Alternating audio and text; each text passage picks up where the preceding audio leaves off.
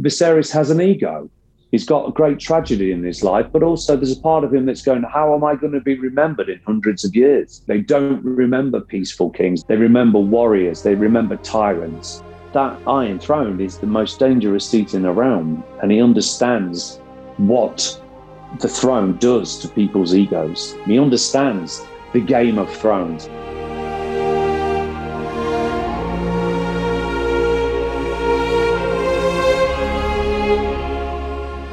Welcome back to another episode of West of Westeros, Entertainment Weekly's Game of Thrones podcast. I'm Nick Romano, a senior writer here at EW, and this week marks the return of my co host, Lauren Morgan, whom I thought I lost to Star Wars in EW's Dagobah Dispatch team. Lauren, welcome back. Thank you. Sorry, I was off on another uh, podcasting assignment last week uh, to a galaxy far, far away. But I have returned, and I did miss out on talking about uh, episode three with you guys, but I did listen to it and I did enjoy it. But I was like, I wish I could comment on this, but I'm not here. So, but I'm here for episode four. I've got plenty of things to say. So I am excited to be back. Yeah, this is another good episode to be mm-hmm. talking mm-hmm. about. Um, but before we kind of dig into all of this, I wanted to chat with you about something that has been kind of dominating TikTok and Twitter somewhat. Um, fans are convinced that they've figured out what the next Game of Thrones coffee cup snafu is on House of the Dragon. I think you've seen this, Lauren, yes, right? I have. Yes, I have. Yeah. So anyone who hasn't been um, paying attention to what we're talking about and doesn't have a clue about what we're talking about, in episode three of House of the Dragon, um, during the scene where King Viserys is having a private conversation with his daughter Rhaenyra, he first hands a letter um, to one of his footmen for delivery, and people notice that two of his fingers were coated in some kind of green finger gloves, um, which, you know, anyone who's kind of in movies or TV or mm-hmm. knows about them knows that that's for visual effects. Um, to be put in later in post production. And at this point in time, Viserys like doesn't have two of his fingers because of the infection that he got from the cut on the Iron Throne. But that the green still kind of made it yeah. into the final episode. Lauren, what did you think about that? I thought that was funny. I saw it yesterday. I saw that the I didn't notice it when they I was watching the episode live on Sunday night and I wasn't noticing because you know the scene is actually very dark. Uh, so I mean I can kind of understand how they missed it because it's like uh, it, it, wasn't really until and I we did a story on it in EW.com and I went and uh, screen grabbed the thing myself. And when I lightened it up in Photoshop, I was like, there you go, there's the green. Um, so I could see how they perhaps might have missed that in their post production, but it's just, I think, hilarious that they had another one of these incidents after the infamous coffee cup showing up in uh, in the Game of Thrones episode with uh, like Jon and uh, Daenerys. Have we ever found out who left that coffee cup, or is it still is still being everyone being like not me about it? Emilia Clarke um, actually told Jimmy Fallon on the Tonight Show in 2019. I mean, this is according to her that it was mm-hmm. Conleth Hill, the actor who plays Varys. She says, We had a little party before the Emmys recently, and Conleth, who plays Varys, who's sitting next to me in that scene, he pulls me aside and he's like, Emilia, I've got to tell you something. I've got to tell you something. the coffee cup was mine. so that's according to me, Emilia Clarke. Um, uh, it was um, Varys. It was Varys. The master of whispers managed to get it in the shot. For some reason, the last time I heard it, I thought it was Kit Harington's, but I know there was a lot of uh, a lot of not me amongst the the people in that cast in that specific scene. So that's really funny. But anyway, going back to this little um, mess up, you know, as both of us have seen uh, the episodes up till episode six, um, and we saw a lot of stuff with like temp FX in them. And a lot of mm. it hmm. was just like you didn't see anything. But there was there is one scene later on where a character has an entirely green arm because they didn't do the FX work on it yet. So when I saw that, I was like, oh, it's just like the green from the arm. So, you know, so that was uh, something where I was just like, yeah, I guess they missed that shot in their uh, FX. But oh well, I just thought it was pretty funny. So I'm pretty sure they will remove it uh, as quickly as possible from uh, HBO Max, uh, uh, you know, as soon as they can. But for now, it's still there.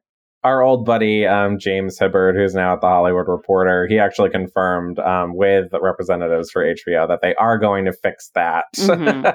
Yeah. um, but it almost wouldn't be Game of Thrones without some kind of. I, I, I'm choosing to think of it as like the ultimate Easter egg for yeah, fans. it's just like, you know. Oh, but I remember like there was an episode of The Mandalorian where there was accidentally someone in a pair of jeans in one of the shots. There was like a fight going on with a bunch of Mandalorians, and someone's like, What's that PA in the jeans doing in the background? And then they had to remove the, the PA from the jeans. So it happens, you know, these are complicated productions. When you have dragons, you know, sometimes pinkies get missed and all that kind of stuff. Yeah. So now let's start turning our attention to episode four of House Mhm. of the Dragon. And for anyone listening in, you know, uh, the rules kind of remain the same. Our first portion of the podcast is just going to be talking about House of the Dragon from a show perspective, anything that has already aired on the series up to this point, including episode four, as well as anything that's mentioned in the press is fair game to talk about. So if you haven't watched episode four, you may not want to listen to this episode just yet.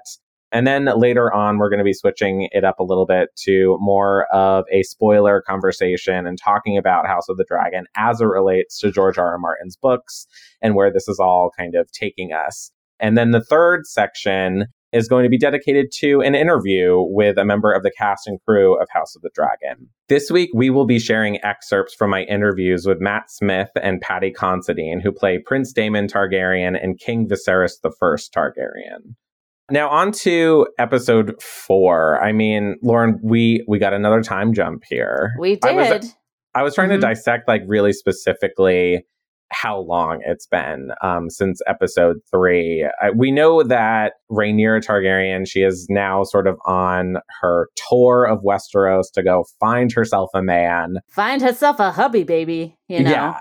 And Mhm. she's cutting this tour two months early. So we know she's like been on this train for a while. I mean, were there Mhm. any kind of like more specific details that you picked up on? I know there was one point where uh, Daemon said, uh, I think he said it had been four years since he had seen her and that she had blossomed in that time, which we're going to get to. Um, so, like, that was it. But he's like, also, like, you know, uh, Alicent's not pregnant anymore. She's, there's the baby, and there's another baby that's uh, not Aegon. Uh, she does not particularly look uh, like she has taken to motherhood at all during this period of time, which I noticed. And it really seems like uh, Viserys is uh, about at the end of his rope with Rhaenyra. He's just like, lady, daughter of mine, pick a husband. Pick any husband, just pick a husband. He is kind of like my mom, you know, when my husband and I had been together for like nine or 10 years. But it's like, what are you two doing? Just get married, you know? so, so Viserys was just like, will you just get married? Uh, and it, it seems like Alicent was, uh, you know, feeling that as well a little bit. But it seems like she was a little jealous that Rhaenyra got to take this like tour of the uh, men of the Seven Kingdoms. But what did you think about that? Yeah, I mean, what I kind of really loved about this episode is kind of the juxtaposition between Rhaenyra's experience and Alicent's experience. Um, you know, when they finally kind of reconnect after Rhaenyra cuts her tour sh- short, there's this scene in King's Landing, and it, it seems like there's no more strife or animosity between Yeah. them, which I thought was interesting. So they've kind of apparently patched th- some things up kind of in Yeah. between the time jump but she makes mention of this fact. Um, yeah, it, she mentions it kind of really offhandedly, and it's something to the effect of, you know, how bad it would be to be imprisoned in a castle and just be forced to like churn out heirs. Yeah. And like, clearly that was something that she said without even thinking of it because I mean, just the look on Alicent's face, like that is her lot in life and Yeah. she is kind of stuck there. And I also think it's really important to remember when thinking about this tour of suitors is Viserys and Rhaenyra's argument from last episode when Rhaenyra was like, if you were marrying for duty, you would have married Laena Velaryon, but instead you Mhm. married for love, which is Alicent. Mhm. And so this is sort of her father's own effort to be like, okay, you want to marry for love? Go ahead, pick your own suitor. yeah. Go um, find someone who uh, makes your pulse race. She finds somebody, but it's not exactly a good suitor. So. I know. I did uh, kind of also liked um, kind of hearing some other names, like house names, Mhm. um, sort of in um, this like opening sequence that we get. We hear mention of a Lord Dondarrion. Oh yeah, um, w- which was fun and like Mhm. um, his kind of territory is like close to areas where he mentioned he makes mentions of Dorne incursions. You know, Yeah. Wh- so geographically that house is kind of always They're mayor. always sometimes yeah. yeah.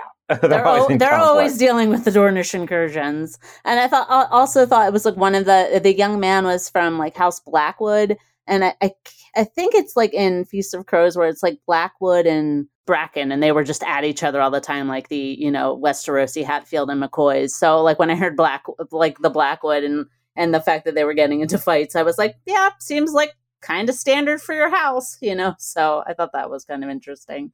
Yeah, absolutely. I mean, Blackwood's the House Blackwood was like even going super far back in Westerosi history. I mean, they were considered kind of like kings and heroes of the Age of Heroes, which Mm-hmm. I thought was really interesting considering the fact that HBO filmed a completely different pilot for a completely different Game of Thrones spinoff that never ended up moving forward, but it was to take place in the Age of Heroes. And so I'm curious if this was kind of a call out to, I don't know, what we kind of lost. I also wanted to point out this one scene, um, again, sort of as Rhaenyra is kind of rolling her eyes at all these suitors presenting themselves before her, a little fight breaks out between Yeah. the Blackwood kid and one of the Baratheon kids. Um, the Baratheon one dies. He's Yeah. slaughtered, gutted, eviscerated um, by the Blackwood kid. and um, Rhaenyra looks back and Mhm. she's kind of focused on that moment until Sir Criston Cole is like, "Look away, princess," and it really reminded me. It felt like a throwback to Daenerys in Game of Thrones, like right as her own brother was about to be killed. Um, Yeah. Yeah, and And then uh, Jorah's trying to prevent her from not looking. yeah, and I believe he says something to the effect of like, "Look away, my queen," and she's like, "No." I want to Yeah. see this. So I felt like that was also kind of an echo of Game of Thrones, one of those kind of small things. And and maybe Rhaenyra should have considered House Blackwood, considering he seemed to be a bit of a fighter, and maybe, he was kind of a maybe he was more than meets the eye. Yeah. And one more thing about Blackwood. I mean, his name is Lucas Blackwood, Mhm. um, this guy. And I think he's like a direct descendant of another Blackwood that we kind of meet, at least in the novels. Um, Mhm. There's a there's a Lucas Blackwood at the Red Wedding. Um, in a Song of Ice and Fire books, and he's killed there, which I thought was also I'm like, oh, is this is this meant to be kind of like a really specific Easter egg to that kind of event, which I thought was interesting. The Blackwoods enjoy renaming their uh, their progeny as much as you know the Targaryens like to name people Aegon. You know, it's just Yeah. like Lu- Lucas is the Aegon of House Blackwood. Yeah, absolutely. Also, we kind of learn that as Prince Daemon kind of returns to King's Landing and makes amends with his brother, Lord Corlys did not come with him. Instead, Yeah. he's kind of, they've all just kind of completely abandoned the stepstones and they think, oh, we'll just stake these 2,000 dead corpses to the sand as a warning to anybody who might take it over. But for anyone who's kind of read the books, we know that may or may not be the case which I thought was really funny. Um, that's ver- a very minor spoiler, and I don't think the show is actually going to address that. But so Corlys returns to Driftmark, and it's actually mentioned in the small council meeting that there are rumors that he is planning to marry off Laena Velaryon to the Sea Lord in the Free City. It was And- his. It was the Sea Lord's son. Yeah. yeah. So, which I thought, I mean, and that also Otto brings that up again, and it's also putting pressure on Rhaenyra to marry, which is kind of this. Again, it kind of goes back to Rhaenyra's experience versus Alicent's experience, which I thought this whole kind of episode was about. I mean, Lauren, what were your sort of thoughts on the Rhaenyra versus Alicent of it all? I thought it was really fascinating, and you know, I've watched the episode a couple of times now, but it, it was like really like you you see Alicent, and she did her duty. She put on her mother's dress. She basically seduced the king and made herself queen. But you can tell she is not a happy person. Like she does not seem to be taking to motherhood. She like likes Viserys well enough, but you can't say that I think he's setting her heart aflame. You know, so she's like she did her duty. She, you know, she's been she's pumping out heirs she's letting uh, Viserys do the rumpy pumpy on her whenever he wants. Uh, and, and um, so, you know, she's kind of like, this is my life. But, you know, she expresses to Rhaenyra that she feels lonely, that, you know, n- that she doesn't feel like Lady Alicent anymore. She feels like the queen. So you feel like, you know, that must be very isolating for her. Uh, and especially like since this for her is not particularly a love match. It's like he's he's fine. He's a totally nice husband. There's a lot of worse husbands she could have but her heart is not super involved in this. And then, then you know, you could kind of see like there's some tension with Rhaenyra, who is, you know, she's not doing her duty. She's not marrying. She hasn't started to have a baby. She like, and and based on her mother's experience, she has no desire to. You know, she saw the horrifying way that her mother met her hen, so she doesn't want to get married and die on the child bed like her mother did. But you could see, like, you know, Alicent's a little bit like, you have a duty, and I did my duty, and you should start doing your duty uh, it seems to be sort of threaded throughout all of their things. And I think the sort of conflict that comes up later on when uh, the whole issue with Daemon shows up and her getting caught someplace she's not supposed to be, I think Alicent's really like, you know, hey, I'm holding up my end of this bargain. What are you doing? Like, you you have every choice I do not have, and you're just still like just frittering it away. I think she thinks like maybe Rhaenyra is just being kind of a brat. That's all the kind of yeah. sense I sort of sense about it. And yeah, there is a little bit being a little bit bratty. Like I understand her, but she's being a little bratty. It's like you know she's not really trying to find any good quality. Like I'm sure the one of the that Jason Lannister, he would have been a perfectly fine husband, but she's like no. So she's yeah. turning down everybody. Yeah, I mean, I I really agree with you. And you know, at this point, we know that Rhaenyra and Alicent are going to eventually have a major falling out that yeah. kind of really fuels um, the civil war to yeah. come and everything. And I thought this episode did a really great job in really highlighting like reasons for that strife. I mean, as you said, Alicent is very isolated. She's now, it seems like she's really depressed. Yeah. And on top of that, I think like the cuts, um, the camera cuts between you know, Rhaenyra and sort of the pillow house, um, and, you know, the face of Alicent as she's forced to do her womanly, wifely duties. Duty with her yeah. septic, gangrenous husband, which yeah. is just like, like I think Paddy Considine on his own is perfectly appealing man, but like, you know, when you just see all the like cuts and like the wounds and he's just turning black you're just like, yeah, ah. yeah. I would probably not be super appealed to have that in my bed right now. So yeah, and there were uh, two echoes um, to like previous episodes that I thought were really interesting. In a previous episode, Otto, I think I think it's episode two. Otto like sees um you know all of like the bloody marks on Alicent's fingers where she's been kind of picking at them and chewing mm-hmm. them away and he tells her you know why are you destroying yourself and at this point like other people are like really destroying her body like yeah, Paddy, uh, not Paddy, uh, Viserys in like a very physical way, you know, is making her, not making her, but like, you know, she's turning out all of these heirs that is having a immediate and fierce impact on her body.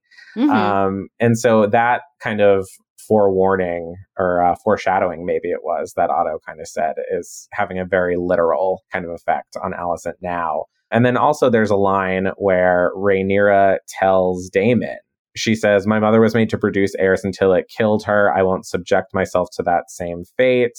Mm-hmm. Um, and then a little bit later, she says, I have no desire to live in fear, um, which I thought was an echo to what Mysaria told Daemon at Dragonstone right before she left. She yeah. was just like, I joined you to be liberated from fear. I didn't join you for like your wealth or status yeah, or all this other like stuff. The conversation that uh, Daemon and Rhaenyra had when he returned, and I and I thought that like that you know that when he did show up at the throne room and he like he tossed the sword and was like added to the throne and sort of stuff like that. Like I thought there was a ton of fascinating stuff going on between Daemon and Viserys in this episode, but I really do think the crux of this episode was what was going on between Daemon and Rhaenyra and like that conversation they had in Valyrian when you know when they were both alone and he, i think he kind of saw that you know she was kind of living a little bit in fear and that she also just didn't understand quite what she was turning her nose down in and he had this like a great line where it's like if you live in fear you don't really experience life's pleasures And I think that was a little bit where he was getting into the corrupting influence of her on this one, was where I think he just was like, you know, he just looked at her as like, you're a young girl and you're not really a woman yet. And once you understand what being a woman entails, you know, you might change your mind about all this other stuff. So I think that was kind of a really interesting uh, aspect to it as well. But like, what did you think of that whole sort of section? Yeah, no, I, I listen. We know Targaryens are messy. Um, yeah, you know, Alicent was, even very has, messy in this one. yeah, Alicent even has a line later on in the episode when she's confronting Rhaenyra that I know you Targaryens have queer customs, uh-huh. um, meaning incest. I mean, we knew it was coming. Yeah. Um, this has happened multiple times throughout the Targaryen line. Yeah. Um, it's very complicated. I always like to uh, pay attention to all those like plays within the show. We kind of mm-hmm. got them sprinkled out through Game of Thrones, and we got another one here in House of the Dragon. Um, I was trying to dissect it for a little bit deeper meeting, but I, and I think it kind of goes back a little bit to what Christian, um, our guest host on last episode, said about the Targaryens' relationship to the small folk. Mm-hmm. Um, and eh, which was visualized perfectly when Caraxes just like brought its foot down on that guy, that soldier who was like, "Save me, Prince Daemon! Save me, Squash!" And Prince Daemon's like, "I got other stuff to do." Yeah, and um, Rhaenyra kind of seeing this reaction from this kind of street level play, which poked fun at sort of the succession struggle. Yeah. Her response was, you know, I don't care about the small folk. Who cares about them?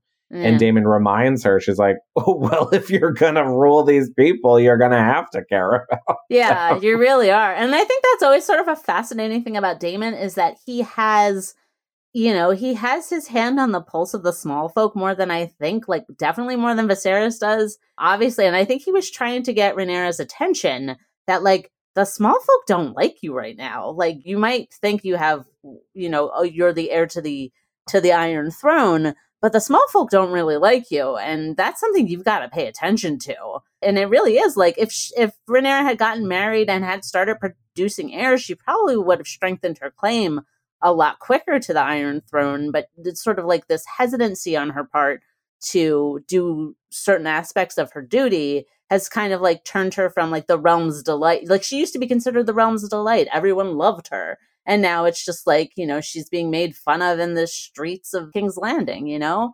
Uh, you know, in Flea Bottom. So it's kind of it's very interesting for her to see that and her reaction to it. And then also sort of Daemon's reaction to it. Like, yeah, of course you're not popular. You're a woman, like that kind of stuff. So I thought that was a really interesting scene between the two yeah. of them. So let's talk about this section of the show a little bit mm-hmm. more. Um, and we're not like fully kind of like in the book spoilers conversation yeah. yet, but let's bring in the books in a non spoilery way, just yeah. like really as it mm-hmm. relates to this particular sequence of events, which I find makes it a lot more interesting. So later this one night, Rhaenyra returns to her bed chambers and she finds a mysterious bag that's full of boy clothes, mm-hmm. basically. Mm-hmm. Um, and she has a letter, a little note from Daemon, and it's really a map of where she can find this secret passage in her room that brings her down all the way beneath the castle and out to kind of meet Daemon, who's also incognito. And I loved also the visual similarity between Rhaenyra and Arya Stark when she mm-hmm. kind of dresses as a boy too to escape King's Landing, albeit under very different circumstances than yeah. Rhaenyra. But I think it's also like interesting, like, oh yeah, those secret passages, they were there for a really long time and lots of people were using them for all sorts of reasons. So Yeah. So kind of following what Daemon tells Rhaenyra about, you know, how she could possibly miss out on a lot of pleasures in life, he brings her to a pillow house where mm-hmm. she sees all these people having sex and he's really exposing her to this world. And then something happens where they start macking on each other real bad. Uncle and niece, full yeah, Targaryen incest. Mm-hmm. Um, but he stops himself. Yeah, that was fascinating. yeah, uh, he really stops himself and he walks away and she's flabbergasted and honestly pissed off by the whole experience. And then she goes back to her room where Sir Criston Cole, the hottie from Dorne, is standing outside her room. Uh-huh. Yeah, and she is still very revved up by being in the pillow house and she wants to get it on. And so she turns to Criston Cole and we also have to remember that Sir Criston Cole, he had to take vows to mm-hmm. like be in the King's Guard and especially serve as Rhaenyra's own personal bodyguard kind of thing. And so this is a big deal that he has slept with her now and taken her mm-hmm. maidenhood and all of this. And I thought that scene was really interesting because like as they're disrobing, it almost looks like both of them are kind of bowing to each other. Yeah. Um, and both of them are kind of really inexperienced in this whole thing. I thought it just made the situation, I don't know, really relatable yeah. almost. Um, what did you think about this? I thought it was really interesting. Like, I thought both scenes were really interesting. And just want to note that uh, Claire Kilner was, a, there was a female director for this episode. So, and it's interesting because there was a lot of sex in Game of Thrones that I never thought was particularly sexy, but there were some scenes in here. I was like, oh yeah, this is kind of yeah, this is a little this is a little steamy here. Um, and it's like it, I thought first of all, like the the Daemon stuff was like, first of all, Daemon, if you're gonna do this, don't do it in a room full of people. What are you doing? Just take a walk through, take go into a private room. I know there must be. So part of you is like, Daemon, why are you doing this in front of a bunch of people? Like, like this is crazy.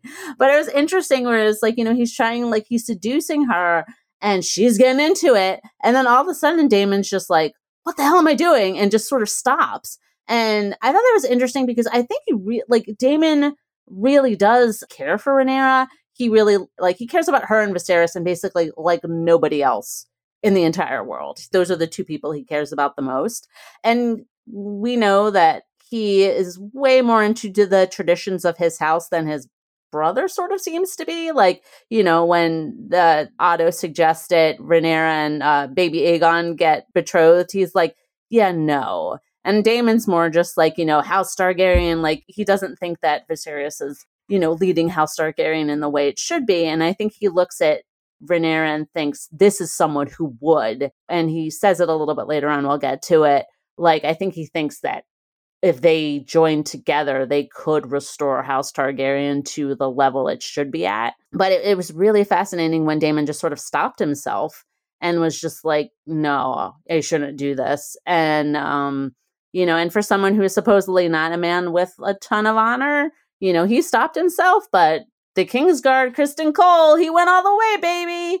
Um, you know, even though, and, and it's interesting with Criston, especially like another like small folk, you know, because he's common born. Yeah, it's like Daemon and Rhaenyra have been always raised to think that they are exceptional. They are Targaryens. They are God's chosen people. And so they kind of take their privilege for granted because they're just like, yeah, I'm a Targaryen, you know, suck it, man. But like Criston Cole is really part of the small folk. This is like the biggest honor his family has ever gotten, the fact that he's in the Kingsguard. So for him to make this choice, it's way more risky for him to do this because it's like the honor of his entire family rests on his shoulders. But he does it because, you know, it, it, it seems like he really, you know, he cares about Rhaenyra, and I don't know if it was just crime of opportunity or whatever. And that's one of the thing where I, I wish we did see a little bit more about sort of like a buildup in the last couple of episodes where it was like, you know, a little bit more of like a growing feeling between the two of them. Like we knew that Rhaenyra thought he was hot,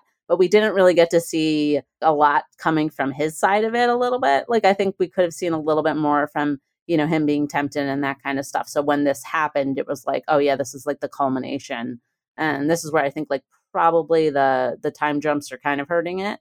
If, mm. I don't know mm. if you feel the same way, but I thought the whole the intercutting of Daemon and Rhaenyra with the Alicent and Viserys scene and and then like the Criston and that where it's sort of just like seeing like the different ways that they were seeing a, like a woman dealing with her pleasure and it being thwarted and then that kind of stuff. I thought the whole thing was kind of really kind of a fascinating couple of scenes. Yeah. One thing that that's really interesting, I think, about both of these two scenes, and I know we're, not quite in the book section yet, um, but this is not really going to be like you know book spoilers, but in the in Fire and Blood, it was always like quite kind of supposed that something had happened between Daemon and Rhaenyra, And it was actually a lot more torrid in what they saw, thought happened in the book that like Daemon had been kind of doing this sexy time stuff with her every place and all over the place and you know kind of getting very very debauched.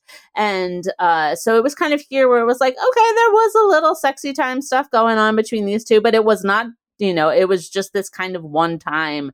And it wasn't like this had been going on for like weeks and months and she was really just you know being deflowered all over the place so I thought that was kind of interesting just to confirm, like, yeah, there was some stuff going on, but it wasn't really what some of the Septon Eustace or Mushroom uh, had said it was in the book.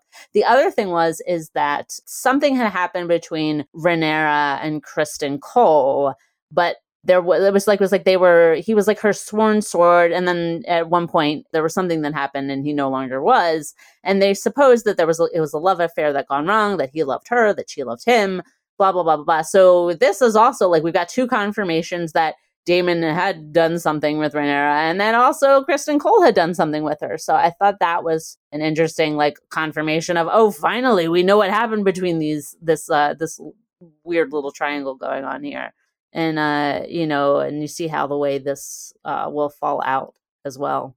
And uh, speaking of, you know, the history of Game of Thrones gaffs, um, we're currently having one ourselves. Of course, a UPS truck has parked itself right outside my window. So if you're hearing any beeping, that's what that is. Yes, we are hoping this will go away, but you know, love this is i love the trials and tribulations of working from home working yes. remote well there there was the time when we were recording the star wars podcast and my neighbor was blasting genesis at top volume and i had to go tell them to please turn that off um, yeah. but you know th- these these are the perils of not being in an actual recording studio but we're, we will soldier on so uh, nick what did you particularly think of these scenes and how it reflected on the book what I'm kind of really interested in well first of all to kind of answer your question i, I kind of loved it because we did as you said we got two different accounts of what kind mm-hmm. of happened during this time um but and now kind of the reality of it is that oh both were kind of true but also mm-hmm. not really like this is really what happened what i really find interesting about this whole episode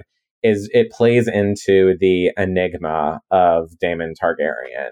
Oh, um, oh, absolutely. Matt, Matt Smith said something sort of in my interview with him for EW's House of the Dragon cover story, and, and, kind of saying that, you know, if the gods toss a coin in the air for the birth of every Targaryen, Daemon's coin is still flipping. Like, you really mm-hmm. don't know what side he's on. And so I wanted to ask you, Lauren, or I wanted to kind of open it up for to the conversation because obviously we know, and anyone who's read um, George R. R. Martin's Fire and Blood and the Dance of the Dragons chapters knows certain things happen but right now, like at least as was set up in that play by the small folk, the question of succession is really going back and forth between Aegon, Rhaenyra, and Daemon. Like which mm-hmm. one of these people are going to be taking the throne?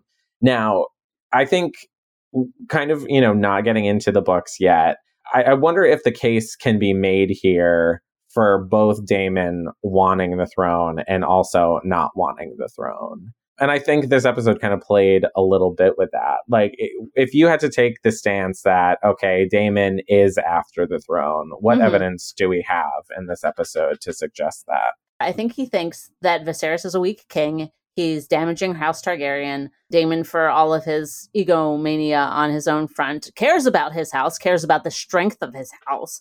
So I think he's just sort of thinks that Viserys is in the way right now and that and, and that there's that scene later on when Viserys confronts him and Daemon basically is like, just give her to me. Give her to me. We'll join in the tradition of our house and we will make this house what it should be. There's the balance of Daemon cares about Rhaenyra, but he cares about House Targaryen. And he thinks that the only way House Targaryen could be strong is the union of him and Rhaenyra. And I think Viserys thinks that Daemon is just using Rhaenyra to get to the throne, but I think it's way more complicated than that because I do think that Daemon really does care for her and does really, th- you know, think she has the potential to be a great leader. And I think he just thinks that this whole situation with Viserys and Alicent is just choking kind of the life out of her. And I think he thinks if she marries me, then we can she can be truly the queen that she needs to be and uh, yeah, maybe I'll be on the throne as well. But you know, I think that's uh, sort of the complicated feeling that he has, and I think Matt Smith does a really good job in playing like all of those different shades where it's like sometimes Daemon's like kind of selfless, sometimes he's a selfish bastard. He's a really complicated, interesting character. So far, I think he's like the most interesting character on the show. But I don't know how you're feeling about that.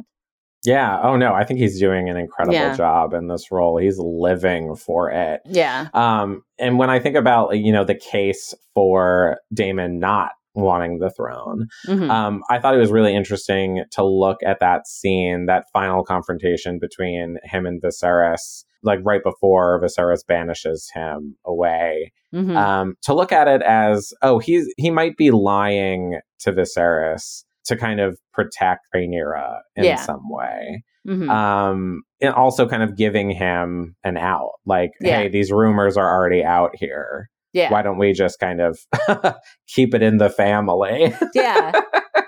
If if we got married together, it wouldn't matter. Like, who cares? Like, you know, she'd be married. It would be to, in the tradition of our house. Like, this is two birds with one stone. Just give her to me, and all of these problems would go away. And Viserys is kind of like, yeah, no, I'm not doing that. But in, in some respect, you look at it and you're like, yeah, maybe that would have been the best idea. Like, he would have solved an issue with both of these two people who are vexing him constantly. But I, I think he's just a little bit like you know he can never really quite trust his brother as much as he does love him but he just can't trust him. We're going to take a quick break and when we're back we're going to bring in the books and have a little bit more of a spoilery conversation Hey, it's Kaley Cuoco for Priceline. Ready to go to your happy place for a happy price? Well, why didn't you say so? Just download the Priceline app right now and save up to 60% on hotels. So, whether it's Cousin Kevin's Kazoo concert in Kansas City, go Kevin, or Becky's Bachelorette Bash in Bermuda, you never have to miss a trip ever again. So, download the Priceline app today. Your savings are waiting. Go to your happy place for a happy price. Go to your happy price, Priceline.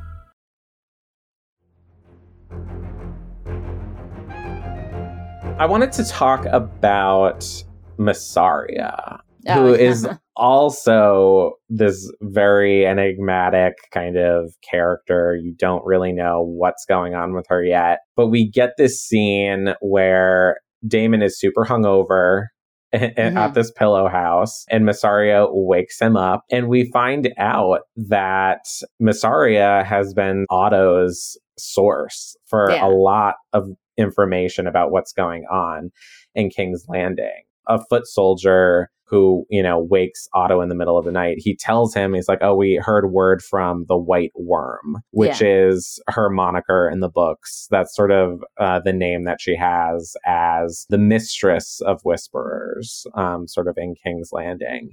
And I thought that was really interesting because she is a character that is, I don't know, maybe in Fire and Blood and the stories there like a handful of times. yeah not much at all Yeah. So I'm wondering if this is kind of um, the show's way of making her a much more prominent character. And some details um, that I'd like to share from my set visit that I thought made this a little bit more interesting. I was present for the filming of this scene between Daemon and Mysaria. hmm And um, the call sheet mentioned that the boy, one of her, you know, little birds who kind of tracks Daemon and Rhaenyra and then reports to Otto and then eventually back to Mysaria, he's mentioned as a Lysene boy. oh Um, interesting which I thought was cool because, you know, after the events of episode two, when Mysaria is really pissed off, she's supposed to go back to Lys. Um, Mhm. That's sort of what the books mention. And so the fact that that background is kind of coming into play here, clearly she's kind of broadening her prospects beyond being a prostitute in King's Landing. And she's now kind of creating this industry of secrets. Yeah. the mistress She's- of whisperers. She's like the proto Varys at this point. You know, she's getting her little birds all over the place and causing trouble. And it's interesting because in the book at this point, where it's like, you know, she was supposedly pregnant and then she was heading back, you know, and then Daemon was just kind of constantly against Viserys from that point on, if I'm remembering my my reading properly. Um, so say, yeah, they're really expanding her role in here and, and causing trouble for, you know, because it's like her little bird didn't go and tell Otto this stuff. Rhaenyra would have probably gotten away with it. So would have Daemon, and Daemon had just been welcomed back into the fold. you know, he had been, you know, pretty much given almost a king's welcome coming home and he literally messed it up so immediately. like it's just like, hi guys, now you're going. You know, it's like in and out the door within like 24 hours. So perhaps uh, Daemon should have slowed his roll a little bit. That, but you know, and then it's also interesting that like Mysaria, who is his kind of downfall here, because she's she basically rats his uh, behavior out, whereas Yeah. she probably wouldn't have before. And I'm wondering how active of a schemer she is. Like, is she Yeah. more, is she going to become sort of like a Littlefinger figure who is kind of pulling strings in the background for her own benefit? Or is she really just more like Varys, who's kind of, you know, just doing her job, doing whatever Otto kind of asks? Yeah, Um, and I guess the jury's still out. I mean, I really Yeah. hope to see more of her. Not necessarily hear more of that accent, but Uh, yeah, more. that's that's the one thing. Every time she shows up on screen, I'm like, oh, that accent. So it's really difficult to pay attention to what she's doing because you're just like, who uh, let this accent go on? And that's the one complication. And we probably could get into talking about Otto's whole role in this and how Viserys finally seems to been waking up to Otto's manipulations after so long. Um, where he's just kind of like, yeah, you obviously you want your grandson on the throne, and you're like, when I was watching that, I was like, thank you, Viserys, you have finally started paying attention to this, like what this man is up to. And then, which was interesting though, because like when he confronted Rhaenyra, and Rhaenyra was like, yeah, well, you're listening to Otto, and then he kind of defends Otto, and I was like, but in the last scene, you were like, kind of, you know, so there was like that kind of weird flip back. He was calling Otto out. Then he was kind of defending Otto, and then he removed Otto as from Hand of the King. And I thought that speech was really good when he did remove Otto, because he was just basically talking about, you know, and it was five days between when his father got sick with it, it seems like pretty much appendicitis. And, you know, it was like Otto was just one man in the kingdom. And then his father, who was Hand of the King, died. And then all of a sudden, Otto became the second most powerful man in the entire country. I thought that whole entire thing about Viserys finally realizing what Otto had been up to this whole time uh, was pretty interesting. Yeah, I agree. Like, and I love the fact that it also kind of played on um, Fire and Blood. I mean, we've Mhm. talked many times about how Fire and Blood is not written as your typical literary narrative. It is Yeah. this historical document that's one maester kind of pulling from multiple sources who weren't there but kind of claim to know what happened. Um, and he's piecing together this historical document of the history of the Targaryens. So it's kind of up to the reader to figure out, oh, what's actually happening, what's not, what's fact, what's fiction. And I love that Viserys brought up uh, the death of his father because that is mentioned in Fire and Mhm. Blood, and it, he dies under very mysterious circumstances, similar in the way that Robert Baratheon was killed by a boar attack when he was out on a hunt and being fed wine by the Lannister kid. Yeah. Um, and Viserys brings up the fact it's like, oh, Otto, you mysteriously went from the least powerful man in Yeah. Westeros to one of the most powerful seats in the entire country. I wonder how that happened. yeah. and like, I mean, Otto could, if we kind of look back at the books, he could have. I mean, that's what I was kind of thinking. I was like, maybe Otto or even Hobert, who's head of House Hightower and seems a lot more scheming than his brother, could have orchestrated that in order to put his own blood kind of on the small council. And Yeah, Hobert's definitely sort of like, what are you doing here? Your your son could be king. Like, why are you just letting this play? You like it definitely seems like House Hightower is like, yeah, uh, we would like a king on the throne. So uh, let let's get moving, Otto. You're right there, you know, and all that's kind of stuff. So it's kind of fascinating from that aspect. But I like I thought that whole speech was really great when he was just Paddy. I mean, Paddy's been great in this whole entire thing, and he was just really just talking about like that whole speech of just laying it out, like the history of the entire family kind of history turned on this five day period. And there's been so many different periods in Westeros history where it was just like everything was going well until this one thing happened. Like Robert got attacked by a boar. Who the hell thought that was going to happen? Like, right. you know, I mean, all of these things were, you know, and it's even like various other princes of Dragonstone meeting their end in a bad way. Um, and then that just totally throws the history of House Targaryen in an entirely new direction. So, kind of an Yeah. interesting thing. And Otto's ousting as Hand of the King is such a big moment in the books. It's Mhm. it's also a big moment in this show. In the sequence of events in the books, Otto is ousted as Hand of the King before this whole situation with Mm-hmm. Daemon and Criston Cole and the Pillow Houses. Here it plays out a little bit differently. But again, you know, fictional historical record based on unreliable sources. Who knows? Could get Yeah. things wrong. That's Um, true. so I, I still think it kind of works in the context of this show, but it has so many implications. Like for one, the Viserys is saying, "Oh, I see now that it was a very calculated move on your part, Otto, to get to marry me." Um, or Yeah. make me fall in love with your daughter. Um, Yeah. So now I have questions about how Viserys is going to be treating Alicent kind of moving forward from this. And then also from Alicent's perspective, I mean, yes, her father is kind of really overbearing and, you know, helicopter parenting and micromanaging all of these schemes. But at the same time, like, that's her family, and she no longer has her only family member at court with her all the time in King's Landing. So Mhm. n- that brings up questions like, how is this going to kind of affect her mentally? What Yeah. about you? What, what were your big takeaways from the end of this episode? I mean, obviously, Otto has been protecting the queen because it's his daughter. And, you know, now it's like she loses that kind of huge protector. And so now she needs to find a new one. And so we see who she winds up picking.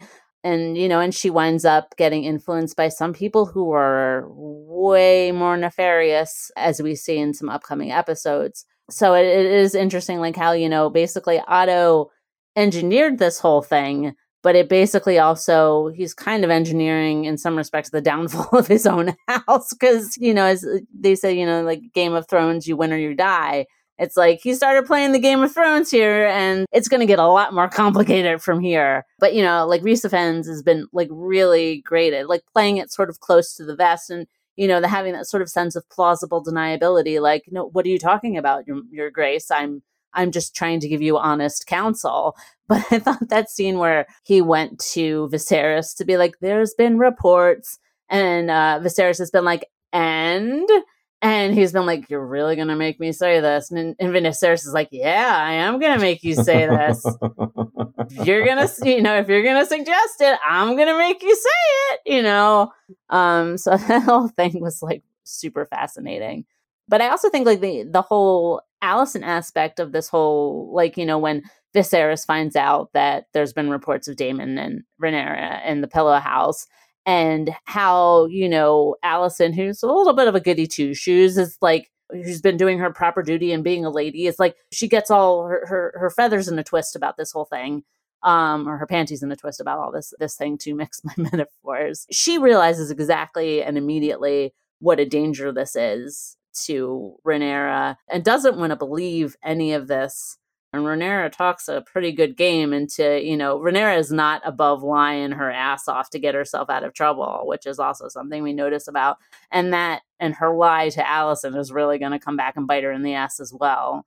But it's like you're like, yeah, if you're in the same situation, you would probably lie to get out of it as well. Rhaenyra knew what she did, but she was pretty much trying not to get caught for having done it. But mhm. I also love how I mean I, I have I have some problems with the time jumps. I Mhm. think I understand why it's being done because there are a lot of material that has you know it, it's supposed to play out over years. Yeah. Um, I find it a little disorienting sometimes, but the good thing about it is that the small council is always changing. yeah, Like Jason Lannister, no, not Jason Lannister, Tyland. Tyland yeah, Tyland's in Lannister there. He's the new master of ships on this small council after Corlys kind of left and to his own devices. And it's just kind of a visual representation that like, oh, like the game board is always changing. Like all, these new people are coming in who have direct influence on the king and all the happenings in the kingdom and each one of them has conflicting interests and we don't Yeah. really know where their allegiances lie and so it feels like the game is always changing episode to yeah. episode. And that like now like Rhaenyra actually has a seat at the table instead of just being the cupbearer. I did notice that like, you know, she's sitting next to Otto at a certain point. Like I, I don't think they're still letting her talk much, but you know, she's at least not pouring wine for everybody now. It's kind of an interesting uh, change, a little bit of a change there. yeah, and Viserys, uh, like as a result of everything going on, is kind of unraveling even more. Like his Mhm. kind of decline, health wise, mentally, it's kind of moving at a faster rate, I think. And, you know, in the book, I think it's kind of perceived as Viserys was just tired of Otto, you know, Yeah. bringing up question of succession. And so that's why he kind of was just like, get out of my hair, like, go, go Yeah. away. I don't want to hear it anymore. Um, but in this, I love the clarification that it's really Rhaenyra who's like, well, if you want me to do this, you have to get rid of Otto Yeah. um, because it just kind of plays back into the fact that Viserys is not a good king. He Yeah. doesn't really make decisions, um, or he doesn't like. he lets things fester. yeah, Like just like his arm. absolutely. But and I think that was an interesting thing that like Daemon said to him when they were having that confrontation uh, in the throne room was like Daemon's like you're the king. Who cares what they're saying about your daughter? You're the damn king. You know, go pull out their tongues or whatever. Like there was a point when Viserys is like I will take out their eyes, but like he doesn't doesn't really follow through on that because it's like you know a certain king would probably just be like you're talking about my daughter? Who's talking about my daughter? We're going to kill anyone who's talking about my daughter, you know, and there goes the rumors. Um, and so I think Daemon's much more thinking of that, like, you know, hey, you're the king. Like, who cares what they're saying about her? If you were a strong enough king, it wouldn't matter what they were saying about her. Um, and so I think that's sort of like Viserys's weakness kind of comes into to play on that front as well. Yeah. So there are two more things to this episode that I'd love to talk about. The 1st is this reveal that we get with Viserys's dagger, which we know to be Mhm. the cat's paw dagger um, that we see later in the events of Game of Thrones. I love how significant this object is becoming to Game of Thrones lore at large. We see Viserys heating up this dagger and he's sort of you know mentioning the fact that oh you know this this dagger once belonged to Aegon the Conqueror and before that it was Aenar who had it um, and before that uh, it's it's kind of hard to say we don't really know um, Mhm. but we do know from this episode that Aegon has sort of the last remaining pyromancers of old Valyria carve Aegon's so- A Song of Ice and Fire prophecy into the blade itself and you can really only see it when you kind of heat it up. I thought that was so cool. What did you think of that? Yeah. sort of reveal? I thought it kind of reminded me, I think, of Lord of the Rings when the the the rings got hot and you could like read what was in them. But I I love the the cat's paw dagger. I love how it's like you know because it, it it had such a key plot in Game of Thrones because it really did kick off a lot of things that went on in Game of Thrones. But like to find out that it had this whole entire history with Aegon and all of this stuff, and that you know, and basically how Viserys is talking to Rhaenyra like you have been entrusted with this information. We need this prince that was promised. You are going to go get married and you are going it's like, you know, Yeah. it's basically like, lady, I told you this for a very good reason. Enough screwing around. You are doing your duty and that is it, you know. So I uh, like just the fact that he's using the dagger to sort of really impress upon her. You've been messing around for too many years now, and you are going to go do your duty, and you are going to be the heir to the Iron Throne that you're supposed to be because it, it's way bigger than any of your petty concerns. Like, you know, this is about the potential end of the realm. So I thought that was kind of interesting. Yeah, and it's right. It's the fact that it's a physical reminder of this prophecy that is looming over every single Targaryen king since Aegon the Yeah. Conqueror, and it's the reason why you know Viserys. Yes, maybe he carries this dagger around with him always for protection. Maybe he carries it with him always because you know it's one of the last remaining Vis- Valyrian steel items um, Mhm. since the fall of Old Valyria. Um, but it's also on him always as a physical reminder of the weight that is on his shoulders. Just a reminder of the fact that everything I'm doing is to secure not just the realm, but the entire world, because one day winter is going to come and swallow everything up, and we need to have a Targaryen Yeah. on the throne. It's like that's where it's like sort of like the difference between Daemon and Viserys is Daemon is just focused on the strength of House Targaryen, um, and Viserys is trying to focus on the strength of the realm to defend it from the the long night that is to come. And I'm kind of curious, like, does Daemon have any idea about this at all? Like, you Mm. know, considering he was sort of the heir to Dragonstone, you would have thought that he had been, you know, or would have, you know, I mean, he saw this, his brother had this dagger. I'm assuming his father also must have carried this dagger at a certain point. Like, you know, Daemon's not a dumb man, so I'm kind of Mm. curious. Like, does Daemon know this at all, or is this just something that Viserys has never shared with him? Um, so I was kind of curious about that. But it is really like you know, Viserys is thinking about the realm uh, overall, and and even like Alicent when they were having that conversation when he was in the bathtub. It, uh, like even when they were talking about like you know the crab feeders like is it is it best you know for for, for this to be I mean that was episode three I think um you know what is the best thing for the realm at this point so you know he, he is trying to think about things in a bigger a bigger manner than Daemon is um and he does have that sort of weight on his shoulder and I, I can see why he's angry at Rhaenyra for not like taking this weight on herself or taking her responsibilities more seriously because it doesn't seem like he thinks she is at all Yeah. And um, I wrote a Mhm. story on this um, a few weeks ago at this point. But uh, uh, just a fun fact about this prop um, there was talk amongst the crew of using the original prop um, of the cat's paw dagger from Game of Thrones for House of the Dragon.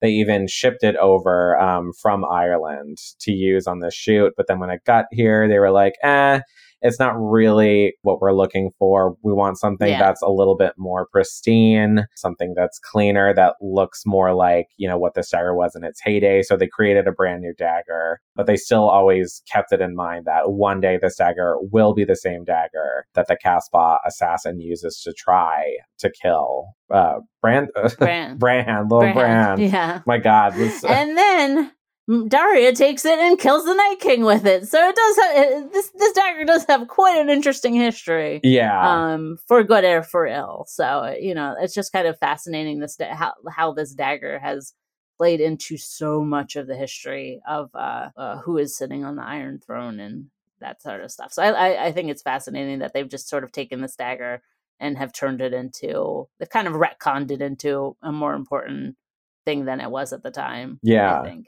And, and there's also one more thing that we're going to get um, a little bit later. We saw it briefly in the trailers um, of Alicent in this scene in the trailer, played by Olivia Cooke. So we know it's coming a little bit later. Mhm. Um, but she takes the dagger out of Viserys's pouch, right off of him, and goes to attack Rhaenyra with it for reasons that we won't get into. But it's referred commonly as sort of the eye for an eye um, Mhm. scene in Fire and Blood.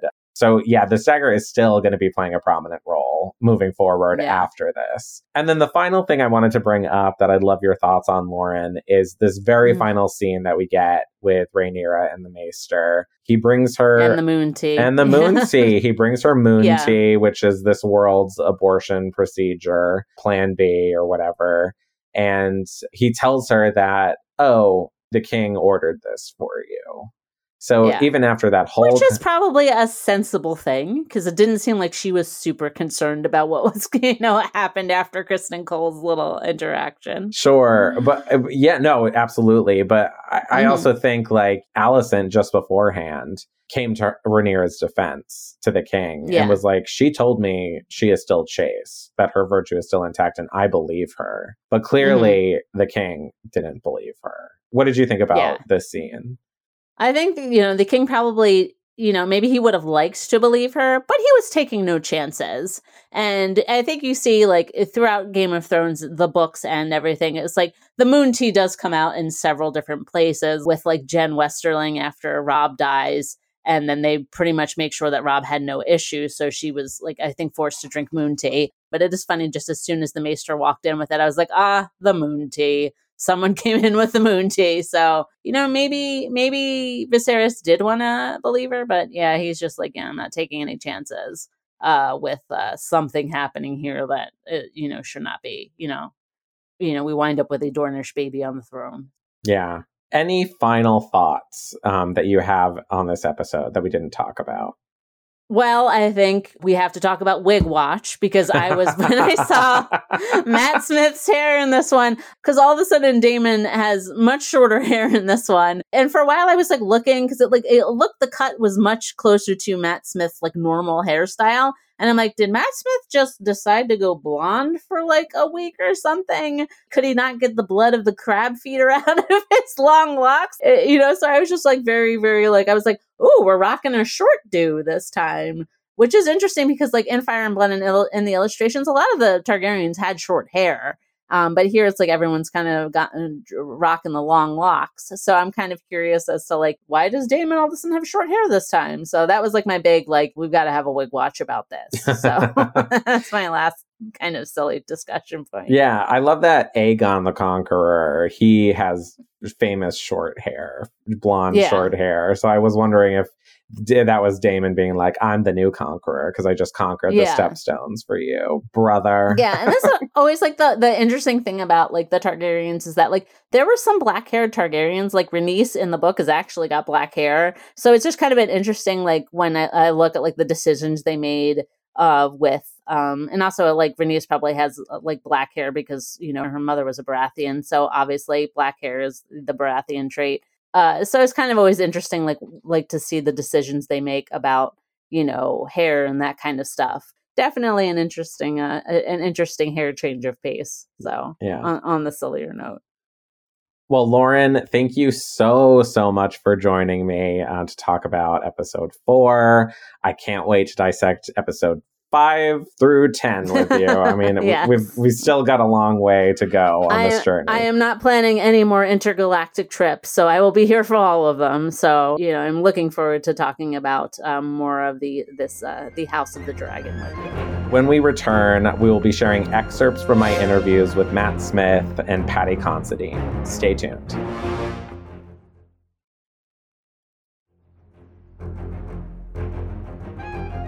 How have you been? I, I, I remember I was um, on set with you guys. Um, I think it was around filming of episode eight of House of the Dragon at the very tail end of production. What have you been up to since then? Oh then? God, I bet we all looked a bit bedraggled, didn't we, and tired and sort of uh, all over the place. Um, I have just done a film called Starve Acre, actually, uh, with Morfydd Clark, who is going to be Galadriel in Lord of the Rings. She's brilliant, and um, yeah, I think it could be really great. I'm really excited about it. So you British folk horror. Yeah. so you did not take really much of a break after House of the Dragon. You just went No, right no, into. I'm, I'm I'm what's commonly known as an idiot. I took a couple of weeks off, and then and then I uh, I went straight back in and did another film. But now I think I'm gonna I'm gonna take a what's called a Mediterranean summer, and go and spend some time in Italy or somewhere nice like that. Not do very much. No, I thoroughly support that. Um, it's fun. I have I have to say, you know, because of um, you know the COVID pandemic of it all, simply like for me traveling to London and being able to see you all on set felt like a miracle, like that it actually happened. Like just given all the I'm, I'm like sorry we didn't get to properly say hello. I was probably being a bit surly and moody, um, as is Daemon's way. Um, but um, so which which which scene did you watch? Uh, so I spent about um, three days there. Um, it, I, I saw um, uh, your scene in Dragonstone with Emma. I was injured. Yeah, I remember. Yeah, wow. Oh, you were. What happened? I hurt my neck. Yeah, I don't. know- Anyway, yeah, but um, wow. Yeah, God. It, it seems. It actually doesn't seem that long ago, but it, it kind of was, doesn't it? Yeah, I mean, I'm. What, what do you sort of remember, or I don't know if you have sort of like vivid memories of that day or filming those last few episodes. What, um, God, what do I remember about those last? Well, you know, I, I suppose there was a there was a huge scene that we all did. I suppose the the family of Targaryens and the High Towers, as it were, and we were sat around the dinner table, and it took like four days, and we all started to go a bit potty, to be honest, and uh, we all started to get a bit giggly and go a bit mad because it had been like eight or nine months, and here we were, you know, still going in our wigs, and we were all kind of tired at that point. Um, we were, you know, we it's it's a tough, it's a long shoot. Um, it's quite physically demanding, and, I- and I think I think by the time you were there, we were we were really just kind of we we could see the finish line. Do you know what I mean? It's like the end of a marathon when you're you're you're quite tired, but you're nearly there.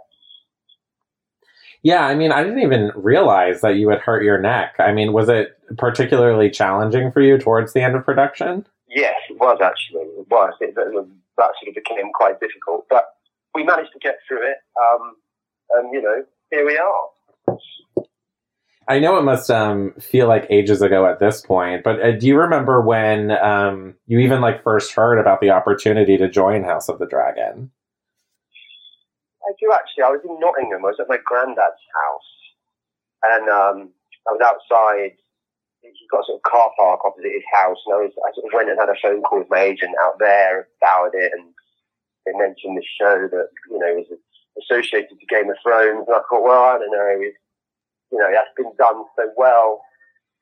Where do you where do you really start with it? You know, with such a huge success, and um, but then I, I sort of read the first episode, and uh, I thought, I thought Daemon was just a really, really brilliant character. What felt brilliant about him? What did you? What stood out to you?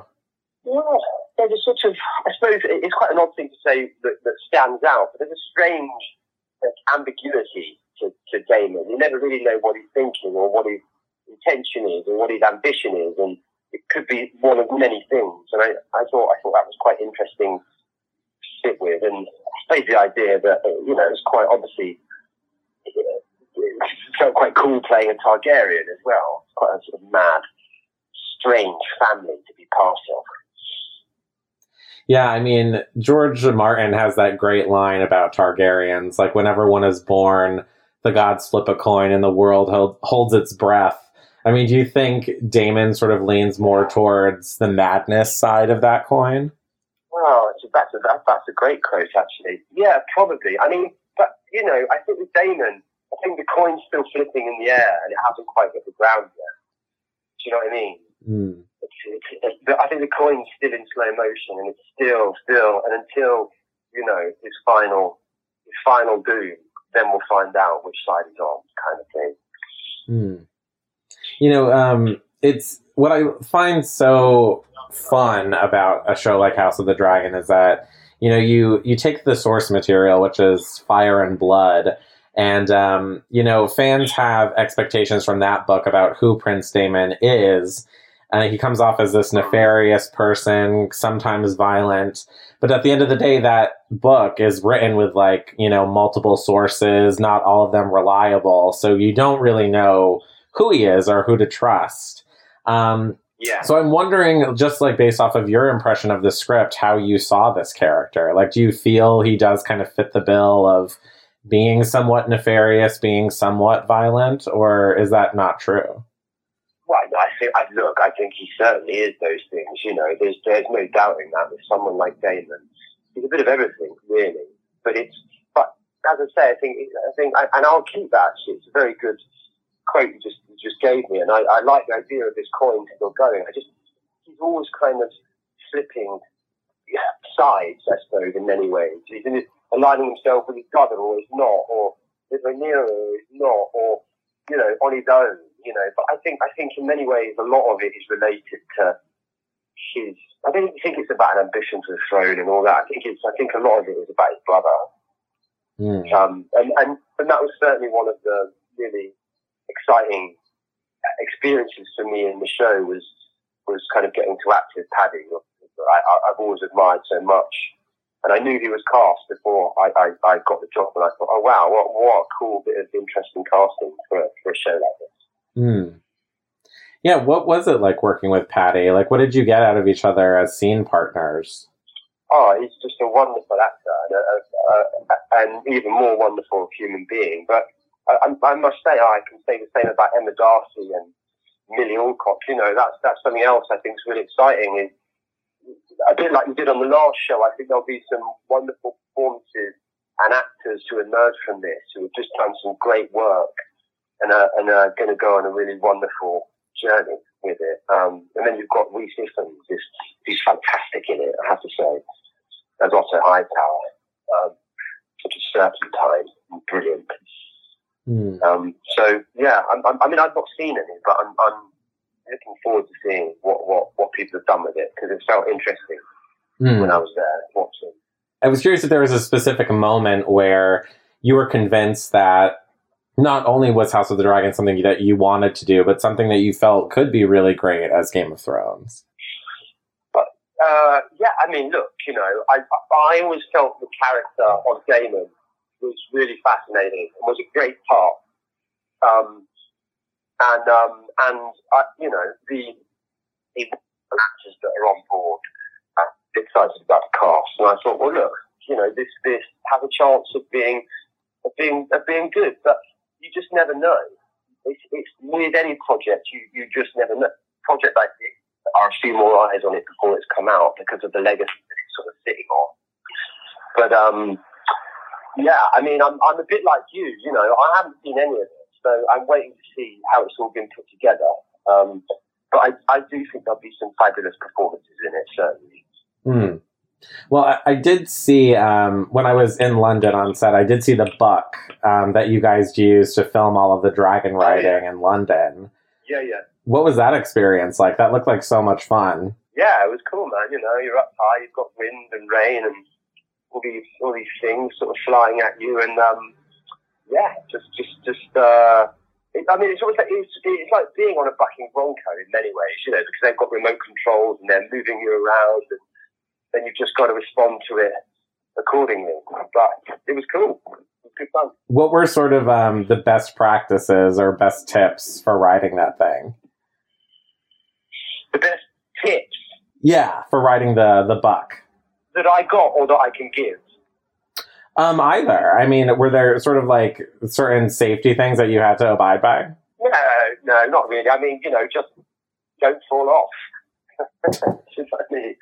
Don't fall off. Stay on it. Hold on, and kind of look like you're cruising through the air, really. But it's, it's I mean, it's almost like a motorbike. When you lean one way, you go the other. Do you know what I mean? So you're you're like balancing yourself out with the weight of the with the weight of the dragon. Hmm. You also have um, a lot of really great costumes as Daemon, and you know Daemon carries this famed Valyrian steel sword called Dark Sister um, that comes with a lot of history. Uh, were those sort of additional pieces that you used to inform your performance? Well, I have to say, I, I think that Yanni, the costume designer, just did such. Sorry, that that might go past. I think that Yanni, the costume designer, did such a brilliant job. I think the costumes really have a great sense of opulence and period um, and regality, actually. And um, yeah, I mean, these things inform what you do because they inform how you stand, they inform how you approach people, they inform you know, it's a bit like wearing a corset, I suppose. um, and um, yeah, yeah. So they did obviously. I mean, I don't know how they informed it. I think these things are sometimes instinctual, but I'm sure that it certainly did. Hmm. You know, I was listening um, back over the audio from my chats with Ryan and Miguel, and both of them are so steeped um, in the mythology of this world and this show. Uh, How deep uh, did you go with the lore of this show? Not hugely deep, to be honest. I, you know, the, the the scripts and the book were enough of a sort of bible to go off, I and um, I, I sort of took it as I saw it really, and and tried to uh, add the things to Daemon that I thought were interesting, and yeah, be as be as creative with it as possible. But I, you know, I'm I'm, I'm, not a sort of huge, uh, you know, I haven't read the books and stuff, the original books. Hmm. What were some of those things that you wanted to add to Daemon? oh gosh, I can't even remember. I, I, I, I, don't, I just think, um, uh, because I don't, almost don't want to give it away. It, it, it's strange without being helpful. It's, I don't know. I just sort of do it, and then it comes out, and it those things happen. It wasn't. It's not. It's almost not that that deliberate of a process. Um, I was. I guess I was always really interested in his in his relationship with his brother and that was a huge sort of pull of the series to me. I thought I thought that was always going to be a really fascinating story. Hmm. So I was to explore that. How did you view that relationship between Daemon and Viserys? How did I do it? Or how did you view it? Like, what is what is that relationship for you?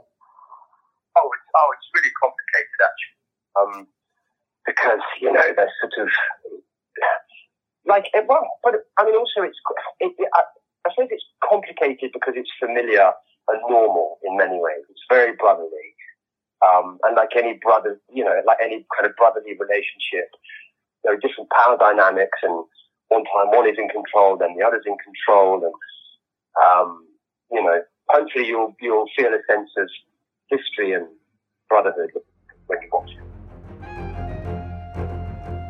How are you doing, Paddy? Me, I'm not too bad at all. Do you remember um, when you first got the opportunity to join House of the Dragon, or even like when you first heard about it? Yeah, I did. Um, my um, agent contacted me. I was on. I was doing a little indie film in Ireland, and I was on some sort of forced lockdown by then. Even though I used to sneak out and walk walk around the coast all the time, um, and I was just sort of. I, I got the call through then, and um, you know, my agent said that they were interested in me for this. Uh, they called it a Game of Thrones prequel, House of the Dragon, and I was like, okay, you know, I'm into that. And I spoke to Miguel and Ryan, and they said it was for the role of the king. And I went, okay. And you know, with respect, I get offered work um, to work with some really great people, and, and people want me to be in their projects, and it's all very exciting. And then I get the script and a lot of times I'm really disappointed because there's there's not a lot in there. There's not a lot of character, and there's not a lot to to really work with. And it's almost like people are fans of yours, so they're just happy to have you on board in any capacity. So they'll offer you the, the smallest part, they'll you know jump up and down because they've got you. And I'm like, well, I'm a bit tired of that. You know, I I want to actually get my teeth into something. Um, and so when I read the scripts for House of the Dragon, but my first feeling was one of relief. And I was quite sort of blown away because I thought, wow, they've actually, they're offering me a part. This is great. He's a really important and pivotal character in the story. And there's something to really sort of, you know, put my chops into, if you like. So um, I was flattered that they came to me with the part. And like all, lot, it happens every now and again with some parts. You just read it and it sort of leaps off the page. And I saw qualities in the character of Viserys that I thought I could really uh, uh, relate to and work with and strengthen. I saw all the you know characteristics within him, all the toil and conflict and and the sort of love. Really, he's like a he's a sort of man who's king, but he he's not. Uh, he shouldn't really be a king because he's not a natural leader, but he's a, just a good man and that's not the qualities you need to rule that kingdom you know? Yeah. so he's a beautiful character and i was just flattered that there was dimensions to him and things that i could uh, you know go to work with which was great. One of the funnest aspects of this show to me is sort of like it's setting the record straight almost on the Targaryen history because the book there's so many conflicting sources of information and you don't really know what is truth what isn't um, so I was curious because, like, we kind of learned some things in the books of King Viserys. Um, he feels like a benevolent man, like he wants to maintain the peace in his house and his kingdom. Um, yeah. But I'm curious how you saw King Viserys, since the show is kind of really kind of setting the record straight on this story. Well, without, I mean, there comes a point. I got, a, I got a really lovely compliment for, uh, from George R. R. Martin via Ryan and Miguel which I'm a bit loath to repeat because it sounds a bit naff, but it, it was great and it filled me with a lot of confidence. Um, I, am as an actor, I'm given these materials and I just have to give my version of what I, who I think Viserys is. So I made some choices about that character that maybe weren't on the page, but I, I think some, you know, it's a journey making something. Sometimes they were the right choices. Sometimes I wasn't quite sure, but I think I made him a fully fleshed out character, and he has dimensions. And and as much as Viserys is a good man trying to keep the peace, he still has the dragon inside him. Mm. And, and that's something that I wanted to bring out at certain points. He's a tragic man. I don't know what I can reveal, you see, at the minute, Nick. So I'm, I'm treading on sort of eggshells with what I can and can't say about the character. But I think the mantra we had for him was that he's a good man, bad king. And, mm. you know, because he, he just wants to please people and keep the peace. He doesn't want war. He has this hangover from Jaehaerys, who was a peacetime king. But also, uh, Viserys has an ego. He's got a great tragedy in his life, but also there's a part of him that's going, How am I going to be remembered in hundreds of years? I won't be remembered as anything. They don't remember peaceful kings. They don't remember good people. They remember warriors. They remember tyrants. And mm. so his ego definitely conflicts with those things as well. And he explains to Rhaenyra very early on that that Iron Throne is the most dangerous seat in the realm um, because he understands the politics of, of what it means to be king and he understands what the throne does to people's egos, particularly the people around him. He understands the game of thrones. Now, I don't know. I took that knowledge in with me because it was my knowledge from the show. Mm. But I, when I played the character, I always had that in the back of my mind. That there's a possibility that people are conspiring around you at all times, and it's absolutely so important that you find the anchors, the people that you can really, really trust, and can you really trust them? So yeah. it's a difficult life being a king. I'm so glad um, you called him a tragic figure because that was exactly my impression when I read the book. It seems like he wants to do the right thing, but there are constant political forces always trying to manipulate him and manipulate the situation. I yeah. get the sense from you that that's still kind of true in the show. Yeah, that's still in there. No matter what he tries to do, he, he can't please everybody, and, and people are trying to force him to war. And as a result, his reputation suffers because people perceive him as being weak and people undermine him, you know. So he's dealing with all of this, but he holds something in his kind of conscience, if you like, in his soul that's about the greater picture of the uh, future of mankind. Mm. And it comes from a dream, not that he had, but it comes from a dream that speaks about the, the, the, the kind of almost like the fall of man um, so I have to be very careful what I reveal, but it's uh, I don't want to get told off before I've started all this. But yeah, he's got a lot of things weighing on him, and um, he has a lot of faith because he understands that there is a greater picture, yeah. and um, he believes he believes it. He believes in dreamers. He believes in dreams. He believed that dream a dream saved, you know, uh, Valyria from the doom. You know, saved the Targaryens so hmm. he's very much steeped in that sort of uh, idea that uh, there's an almost mysticism about him as well, a faith about, around him as well, that he has to do the right thing despite how his reputation suffers or how he's perceived. Do you remember getting to set for the first time and, and seeing this like throne that you had to sit on and act around? I remember the first day going to set and looking up those stairs and just going, oh man, oh wow, this is it. I was excited. I must admit, I was excited. And the first thing I did, of course, was walk up them stairs and sit on it and just think like, oh, this is amazing. It was definitely because I lo- I love the show. You know, just doing that. I suppose it's when someone like when someone chooses their lightsaber or something, or meets Darth Vader or whatever in in that other universe. I'm just a bit like, oh, okay this is great. And I did get a bit like, if someone was sitting on it, I was a bit like, what are you doing on there, mate? Come on, up you get. Go and sit somewhere else. That's the king.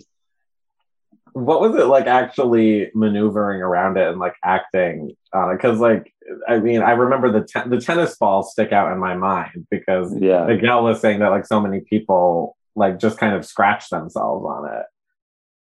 Yeah, I didn't get any injuries from it as as Paddy, but Viserys does. That's another story. But like, um, he's actually suffering from like a form of leprosy, and he's he's suffering. His like body is deteriorating, his bones are deteriorating. So he's not actually old. He's he's he's still a young man in there. He's not such a sort of an old man. He's just unfortunately got this thing that's that's kind of taken over his body, mm. and it it becomes a metaphor for being king and and the stress and strain that it puts on you, you know, and what it does to you physically, what it does to you mentally. Yeah, man, I just no, I had no, I had no problems like that with it. I think it's just that when you sit on that throne, I think I think as an actor, you just don't want to sit there and fall into the traits of, you know, I'm the king, so I'll rest my hand on my chin and do any of that shit.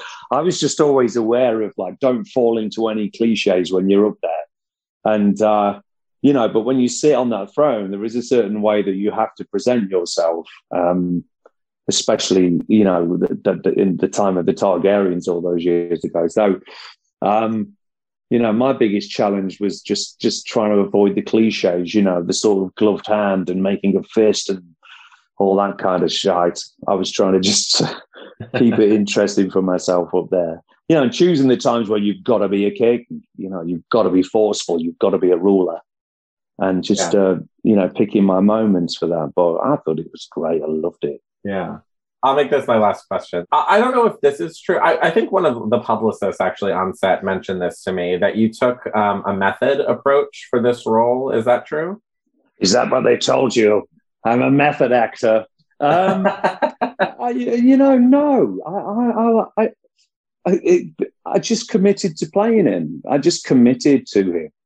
Um, but I'm not. I'm not a person. Okay, when it's action, yes, I do. And when I turn up, despite all the back behind the scenes footage that's going to turn up of me laughing and messing about, um, you know, you, you take it seriously when the time is right. So I just committed really, and I, and you know, like I said, I had, I had ideas for the character, um, mm, and and I guess I was just committed, and I wanted to I wanted it to be as as as honest as I could make it.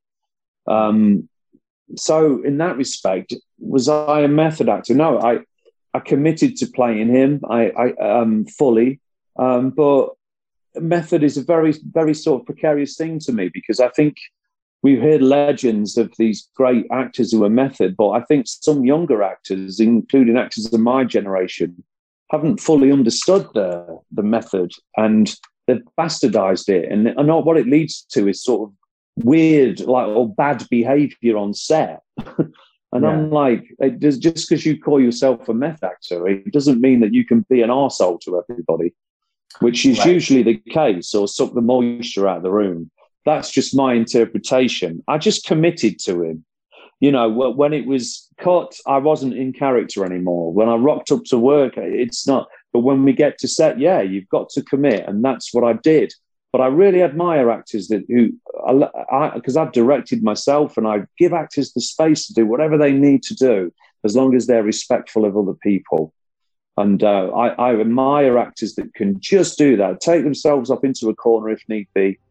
You know, sometimes the tone needs to be right on set to do something if it's something intimate or delicate or but you know i just committed and i hope it i hope it paid off Thank you again to Matt Smith and Paddy Considine for joining us this week. And that's it for this episode of West of Westeros. If you liked what you heard, follow, rate the podcast, and leave us a review on Apple Podcasts.